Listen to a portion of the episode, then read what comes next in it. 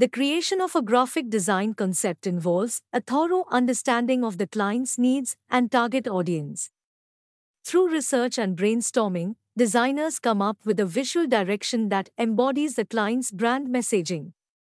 This includes the selection of appropriate typography, color palette, imagery, and overall design style.